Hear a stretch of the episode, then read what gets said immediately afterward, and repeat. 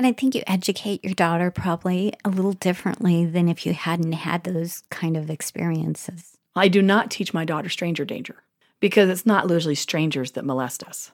Exactly. I have told my children that if they and my son, we need let's not leave boys out on this because boys are molested too. That I have told my children that they have a feeling, even if this is somebody that I have said is safe, I've taught them to recognize their own internal compass, the spirit of what is right and wrong. And if they are feeling that something is wrong is happening, they do not have to be polite. They can leave. And there have been two different times um, in my daughter's life that somebody wasn't molesting her, but they were violating her boundaries. And that because of that, she went, No, don't treat me like this, and got out. And molesters don't start with touching your privates, they start with violating your boundaries. They start with, Will you emotionally take this?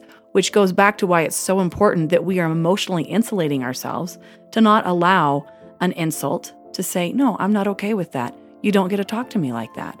That is not being mean. That is not being unfeminine. That's honoring yourself. And where do you find that appropriate boundary if perhaps you came from a home or in a culture that we've all kind of come from that we have to be a certain way to be accepted? Sometimes we have to say things that are very hard for people to hear because they're true.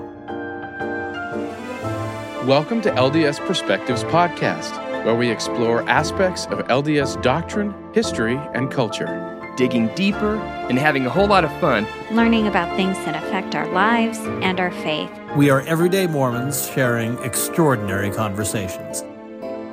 Hello, this is Laura Harris Hills. I am the host of this episode of the LDS Perspectives podcast. Today, I am visiting with Lita Green as a flannel clad member of the setup crew for her dad's mobile home moving company. Lita was raised in what she calls two extremes truck stops, and Provo, Utah. Not exactly spots that belch up beauty tips.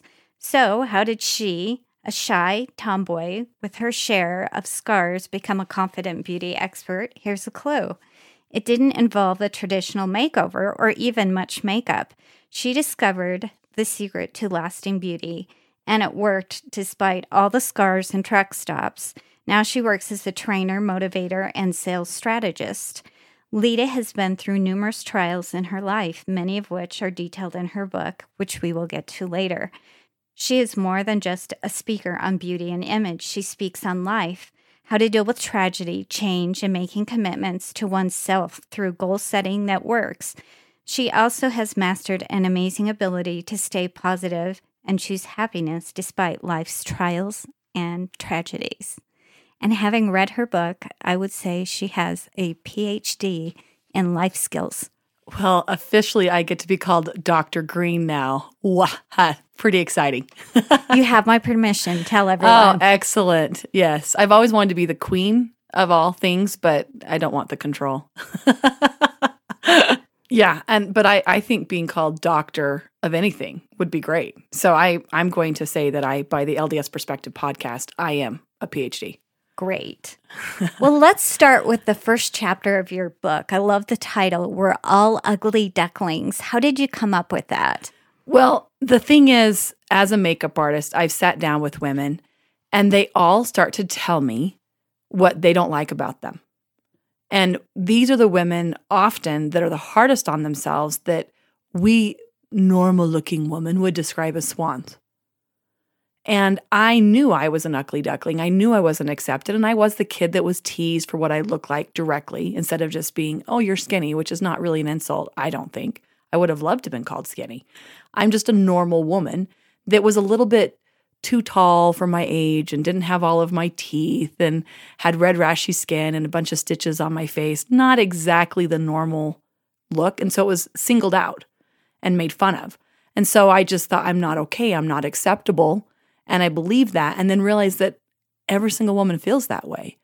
And the the irony is that if we really get to the core of who we are, we're all beautiful, amazing beyond anything we can understand. And it's just a matter of us tapping into our own unique beauty and having a perspective of not what the media says, but not what magazines say, what makes a model, but as I like to say, the source of he who is awesome. What's his perspective? meaning God, being very clear so that everyone understands what we're talking about, that he has a perspective of what makes us special and unique.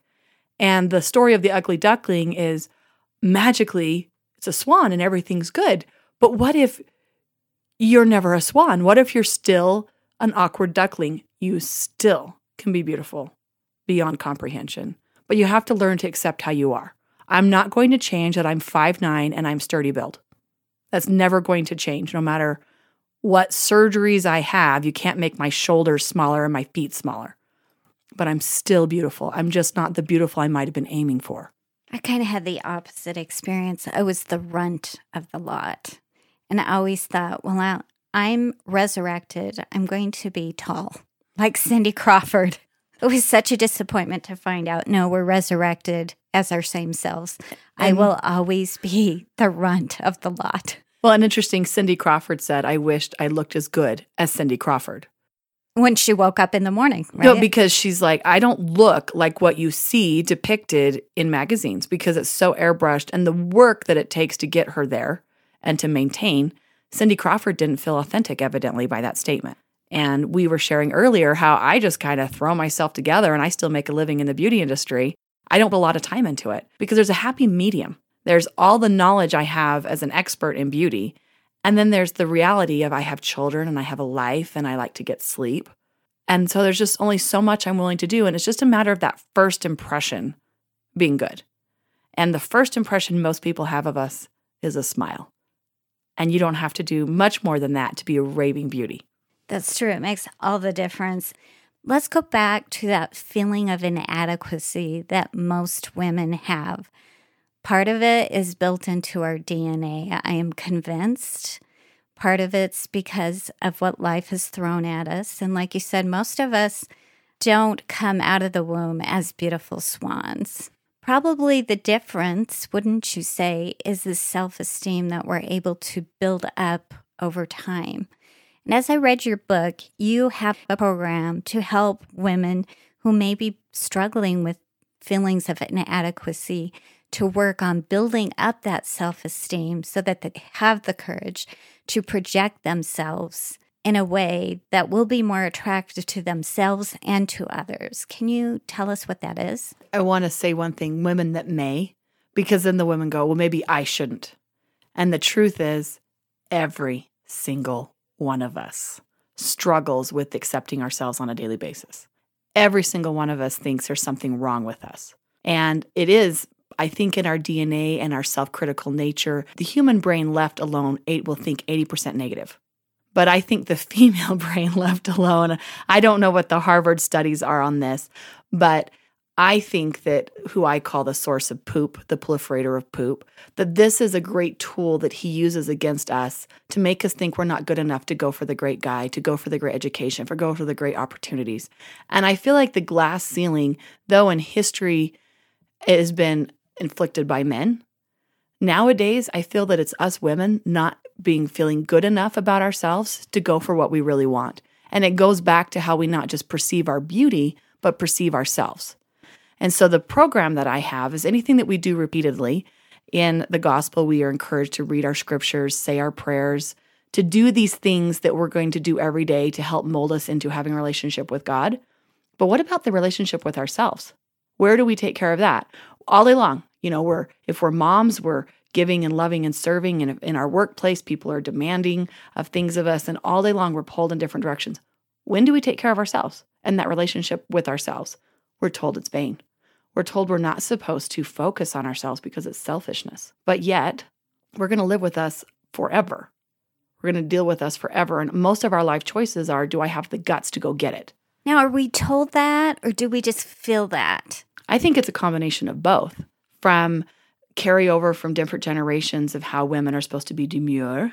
And I was definitely given that. And unfortunately, who I am is not naturally demure. And I really struggled being quiet. I also have ADD and it's hard to be quiet. And that little primary song where you're supposed to fold your arms and sit still and not talk to your neighbor and that's how you feel Jesus close. That was I I just thought this is not good for me. This isn't going to work because it was hard to sit still.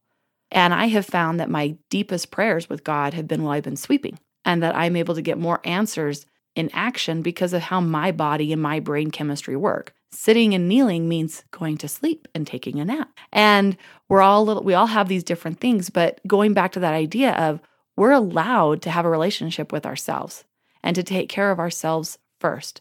You cannot give from an empty well and you cannot give what you do not possess. So if you really want to give acceptance to someone else or love to someone else, where is that coming from? And then as we as women, we give so much to the point that we are out, we're done. We don't have anything left because we're not putting into ourselves and then we're mad that other people haven't filled us up. And so the exercise that I do, I call vanity prayers. And it's just for me, no one else. I go into the bathroom and when I'm brushing my teeth, which everyone has to do, I'm like, man, you're good looking and you're nice and you're loving and you're going to be amazing today. And I just give me all the validation that I need. And I just fill me up and I'm kind to me. So it's easier for me to go give kindness. It's easy for me to give love. It's easier for me to give acceptance. It's I am building up my reservoir every day. And at night, I am assessing how I did, not criticizing myself, critiquing, analyzing, but approving of the best of what I can do. And what I love about this, not only that it's multitasking, because women do function That's better sometimes, Yes. multitasking. We can't complain that we don't have the time because we're brushing our teeth. Right. And it's a simple activity because complex multi- multitasking does not work. But I had a man one time tell me that multitasking was a myth and that nobody could do it. And I tapped him on the arm and I said, That lets me know you don't have a uterus. Men do not, they have a different brain chemistry than we do, but we can brush our teeth and cook dinner and think about other things. These are simple tasks for us. We've done them before. And instead of noting what your brain is thinking at different times during the day, that might be a little complicated. But at least that one time where we have to, anytime I go into the bathroom, that is my pamper me place. Nothing comes in there that I would not say to my child. Because whatever I do say to myself eventually will come out on the children and others in my life. So I'm just really, really nice to me. And I just love on me and I wake up and I'm, you know what you're going to do today? You're going to change the world, Lita. You are going to love, you're going to give. You're amazing. And if I come across a part of my body that I don't like, like my father's chin is incredibly not ideal for beauty magazines. I remember that I also inherited. Actually, it is. You just told us they just airbrush that right they just out. airbrush it exactly right. Yeah. And I tend to, when I take pictures, kind of exaggerate its largeness. But, you know, from this chin that I inherited from my father, I've replaced it and I go, I also inherited my father's kind heart and his work ethic, both of which things that have served me well. And so instead of being like, this isn't really an ideal chin compared to Jill down the street or the media images, this is my father's chin. This is my kind heart and work ethic. And I love my chin. And I play with my chin. And I pluck my chin. I think you've turned around what we do in the mirror. Usually we go, okay, how can I cover up that red spot? Oh, I have a new mole right there. So instead, we still are covering up those red spots with our foundation, but we're saying, what did I do good today? How can I lift someone else today? Or all I did today was serve others. Wasn't that great? That's what I'm supposed to be doing. Absolutely. And the thing that's interesting that our bodies are spiritual things. And when we look in the mirror into the subconscious through the eyes, our subconscious does not know the truth, the difference between a truth and a lie. It believes whatever we repeatedly tell it. So the example I use in my book is an anorexic. She's not actually fat, but she believes at the very core of who she is that she is. Because at some point somebody told her she was, or she had a, a mental precondition towards this, but something triggered her. And every time she looked in the mirror and every time she got on a scale, she said, Look how fat I am. Look how fat I am. If it's true for the negative, why isn't it true for the positive? And studies have shown that people's metabolism go up when they look in the mirror and say nice things. And I think if you look in the mirror and just say, I'm lovely, your eyes will be brighter, your smile will be bigger. And if uh, just your eyes and your face move more often throughout the day, that actually helps muscle flow. I mean, blood flow, which is going to reduce skin conditions. That's my kind of exercise program. right. But it actually, smiling will help your skin be healthier and help clear it up. Good to know. I mean, need to just smile more and those red spots are going to go away. Well, there it's what we focus on grows is, you know, the gurus of motivation say, but the Bible says, as a man thinketh, so is he. And if you're focused on something so insignificant as a little red spot over what you're going to accomplish in the day, trust me, I've been looking at you intently into your eyes and have not noticed any red spots. I'm looking at you, your eyes. And I think other people look at your eyes. So we're focusing on our faults, both physically and emotionally, thinking that all of our faults are on display for the world, and they're not. Because the truth is, people aren't checking us out that closely. People are not watching for us to fail that closely, unless we're some kind of celebrity. But most of us are just people want to like us because they got to deal with us. And yet we're, oh, oh, look what's wrong with me. And we're the ones putting it on display, not they're looking because they're too worried about them. That's true. We think about our flaws more than other people do. You have this 80 20 rule. Yes. I think it applies to how we look at ourselves and how we look at our life. Can you explain that? Yes. So I heard this in a business meeting that the 80 20 rule applies to everything. And they were talking about sales leads. And I really believe in the concept that if I hear something that's true, it's true for everything. So the gospel of Jesus Christ applies to every aspect of my life. So I have a code of ethics of how I live, not just at church or interacting with my church friends, but my ethics stream over into my work. I won't steal a lead from someone else because that's stealing. And the Bible says not to. So I don't do that. I'm trying to live in congruency in every part of my life. So if I hear truth, does this apply? So if this guy is saying it's true, is it true? And I'm thinking, yeah. For the spiritual, I probably read my scriptures at least 20% of the time, what I should, or I read it 80% of the time. And so I started thinking, and my mom said that if you're a good parent, at least 80% of the time, your kids will remember that. And I thought, sweet, I can do 80% of the time be amazing. And my kids, my daughter just told me yesterday, I'm the best mom ever. And I'm like, awesome brainwashing has gone down, right? So with our bodies, I think that most of us are 80% great. We're 80% lovely and beautiful. And the if we're over that, we don't feel like we're 80%, it's probably because we've had so much what I call poopy talk that we've broken down our metabolisms, we've broken down our health, we've broken down our perception of ourselves, and we can work on that because it's not our size or our waistline that de- determines our beauty.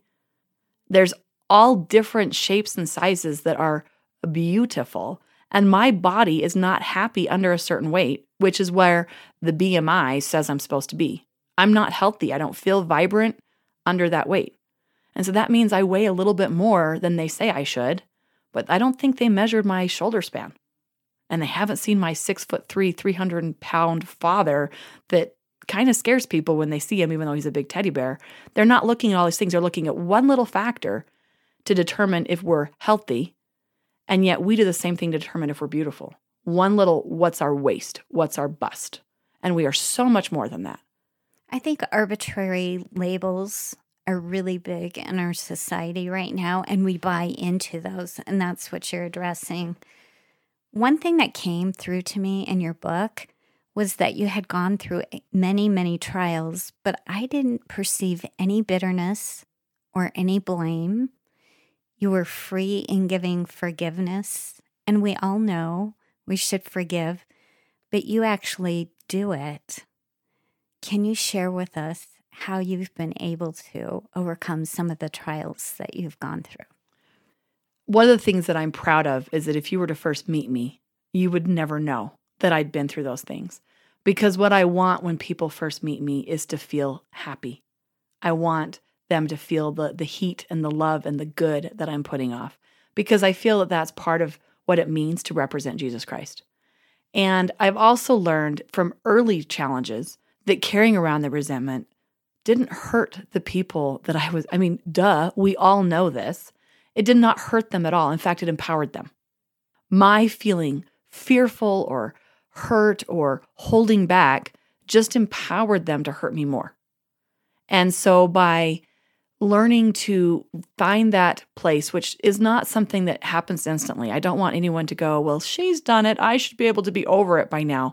It's something that I pray about. It's something that I work hard and I get to the point where I can pray for them. And I work at it. And sometimes there are some people that have taken me a couple of years to forgive for some of their actions, and some longer and some less. But it's something that I work at not only in my vanity prayers, but in my sweeping the floor time of my prayer time with God. And when I note that thought coming into my mind, I'm like, how does this serve me? And I, I have this little imaginary uh, strainer, like you would to get pasta cleaned out, that I put on my head. And I ask those thoughts Hey, thought, are you helping me to be amazing or awesome? Are you helping me to love and serve?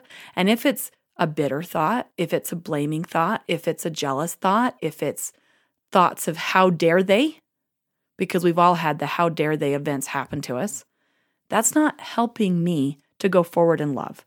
And I've learned that there are family patterns that exist, and they are a victim of those family patterns, and I can choose to be or not.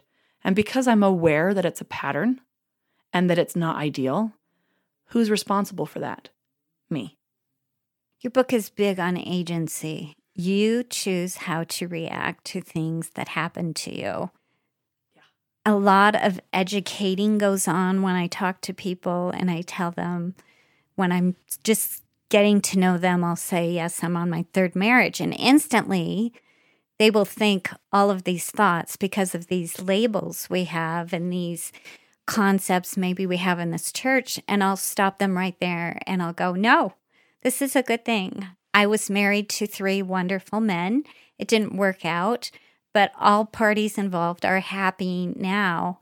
I think sometimes these labels that get put on people, it's if you don't accept them and you educate and say, no, it's okay. This happened to me, but I've moved beyond it. I've learned, I've used it as a growing experience. What is one trial you've had that you feel like you've been able to use to educate people that, okay, this really bad thing happened, but it's also been a blessing in my life? Well, this is might surprise you in my answer, but the first thing that came to my mind was I was molested from a young age to about 13 years old. And when I went to go serve my mission for the LDS church among the deaf, because the first area that I served in was an oralism state, so they didn't teach him sign language, which language was very, we could talk the whole time about this because I love it, but we won't. Language, when we do not think in language, we don't have a language, it limits our capacity to not only communicate, but in order to communicate complicated ideas. And so let's say you've never been taught the word for vagina or penis or, you know, these are words you can't explain what just happened to you, right? So you basically have a silent victim because you were never taught that word. So they don't even know where to even categorize it. And every single deaf woman in the Michigan area, not just in the church, but every single one, confessed to me or cried to me or expressed to me that they had been molested. And my missionary companion was like, What are you, some kind of magnet for confessionals? And I didn't, because it wasn't appropriate as a missionary to necessarily say, I've had this experience. I knew the words, I knew what to say, I knew how to hug them, I knew how to comfort them, and I knew to bear testimony of the atonement of Jesus Christ. That that was the only answer. Because these are things that are hurtful, that are hard, that are not going to be okay. And we need to understand the atonement. When I've seen how many people I've been able to help, there are times that I've been, wow, I'm so glad that happened to me. And then I'm like, wait a minute, that was really bad. And I don't like that. And though I have a very happy, intimate life with my husband, when it was coming up to our wedding, I'm like, look, I don't know if this is going to be okay with me. I don't know if I'm going to be okay with it. And there are still to this day, even though we're very happy, certain things we just can't do because of that. But yet, how thankful I am that I have been able to impact probably thousands and thousands of people in private conversations because of that experience, that it's worked for my good and worked for the good of others. And yet, though there are some residual effects of it, I'm like mama bear. Like, don't even look at my daughter twice. Uh, are those bad things? I don't think they really are. It's it's okay. And I think you educate your daughter probably a little differently than if you hadn't had those kind of experiences. I do not teach my daughter stranger danger because it's not usually strangers that molest us. Exactly. I have told my children that if they and my son, we need let's not leave boys out on this because boys are molested too.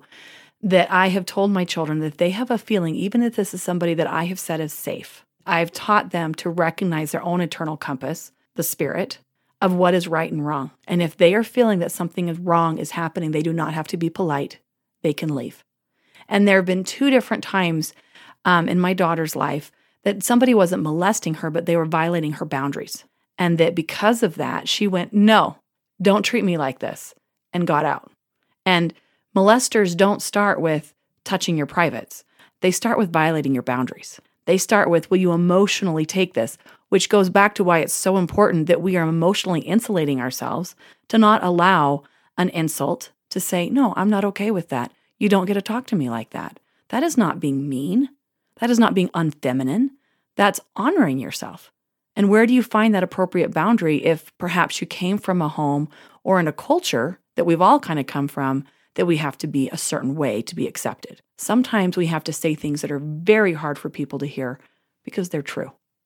So, you've named one thing that affects self esteem for a lot of women. Before we came on air, you mentioned that maybe 30% of women were molested. Yeah. So one out of three, actually, one out of three women, not just assaulted or you know had derogatory comments said to them, have actually been physically molested to raped. And part of what we can do as parents is to teach our children to have boundaries. Yes. What is appropriate and not appropriate. Another thing that is even more prevalent that affects our self esteem is being around toxic individuals. And you have a story about that as well. Yes. Well, I have the story I shared in my book. The story I share is about grandma. And really, it wasn't just grandma, it's a whole entire culture of what you have to be. And I accepted it. I believed it because I was raised with it. And even those who loved me, who would want to protect me, were also part of this culture in a different aspect than being the aggressor. But mean things were said to me that were not okay. You're fat. You're ugly. You're not going to be loved. You're not pretty enough. You're not smart enough. I mean, really mean things. When I was sexually molested, my grandmother, I'm not even sure if I can even say it on the air, what she said to me. And as an adult, I realized a lot of that was they just couldn't deal and they would have had to feel guilty and the retribution that some people wanted to have towards my molester, even though the anger was so great that they actually kind of forgot that I was there and needed protection and love. And we get so wrapped up in what our feelings are that we kind of forget the feelings of others and little children. And one particular individual um, has always just anything that I've ever done wrong has always been my fault. And they've never said sorry anything like that. And we don't have to go into all the history of exactly what these things were, because I think every audience member can identify with that person that you're always wrong, they're always right. And I've come up with a formula that how we love people, if we have like a bullseye, in the very center bullseye is just you and God. No one else gets to be there. And abusers, molesters, toxic people are always trying to be there, right in that little center bullseye meaning in our head, in our thoughts, that we have to take care of our actions and words according to please them. And as we move out the bullseye, there are the people in our life and the sphere of influence. The only people I allow into that just outside the center bullseye are people that can do three things that they can love me. Now, there's a lot of people that I love that I don't like as people. They have to be able to trust, be trustworthy. And this is the most important one where most people get tripped up is do they take responsibility? And it's as simple as simple as uh, you know, you're driving down the road and you get lost and they're driving and you say, Oh, remember when we wanted to turn here? And they go, Well, you didn't speak up loud enough. That's someone who's not taking responsibility. And I would be looking at those kinds of things in my life. And I noticed that I was able to start label toxic people that when it came to the real crunch time of my life, death and dying, they couldn't be there for me. And I couldn't blame them because they never had been able to emotionally be there for me. Our relationship was based upon me being there for them. And so I moved them out in the sphere of the influence of my life. I still love them. But if you can't take responsibility, why do I have you close? Why am I having you in my life in a place of influence over myself and my children if you're not willing to be responsible for something as silly as a wrong left turn in your life? Does that make sense? It does because they're emotional vacuums and they distract you from what's really important. They distract, distract us from our relationship with Jesus Christ because they make us think that we're not okay. And if we don't think we're okay, then we're not willing to pray. And if we're not willing to pray, then we don't use the atonement. And atonement, saying the atonement of Jesus Christ is for sin, is minimalizing what the atonement really is. Most of us have maybe not had sins that have driven us to our knees, but we've had life events that have. Absolutely. We all have had those times where we've said, Jesus, take the will. We're done. I can't do this. This Yeah. is too hard for me to do on my own. Now, we've talked in broad terms, but in your book, you give us tools. I love tools, exercises to do. Some of them are kind of difficult, like list what's good about you and list what you don't really love. And sometimes we don't want to write those kind of things down. But then you give us a tool for handling those things we don't really love. So I would suggest that listeners go to her book, which will be in the show notes, and go through some of those exercises. I cannot tell you how much I got out of this book and how much it made me feel like, yes, I can overcome some of those things that are holding me back, making me feel inadequate. So, just if you could, in five sentences, sum up what you think the secret is to a lasting makeover from the inside out. So, the theory of what makes us hot, and I am hotness in my book is How to Embrace Your Inner Hotness, because we have mislabeled what it is. What is hot is how we choose to affect other people. Do we burn them or do we embrace them? Do we aid them or are we out of control? The secret to happiness and a lasting makeover is choosing to note what you are doing, you alone, no one else, what you alone are doing. And you will find greater happiness there because you're able to access God's perception of you and His help. But as long as you are looking to other people to make you happy, to fix you, to do anything for you, they will fail you because they are human. Thank you so much, Lita, for your time. Oh, thank you. I love being on. And I just want to be able to share that everything that you have said kind about me, everything that you see, that light in my eyes, all of that is because of my Savior, Jesus Christ. Jesus Christ is the making of me. And I know that because I've sat many a time on the side of my bed and I said, God, help me. And He's continuing to do that. And I know that that is true for the listeners, that if we just learn to get all the crap out of our head that's stopping us from asking for His help, He will help us and it will be enough. And we will find that we are more than enough. Thank you, Lita. Thank you. Here's what's coming up on the next episode of the LDS Perspectives podcast.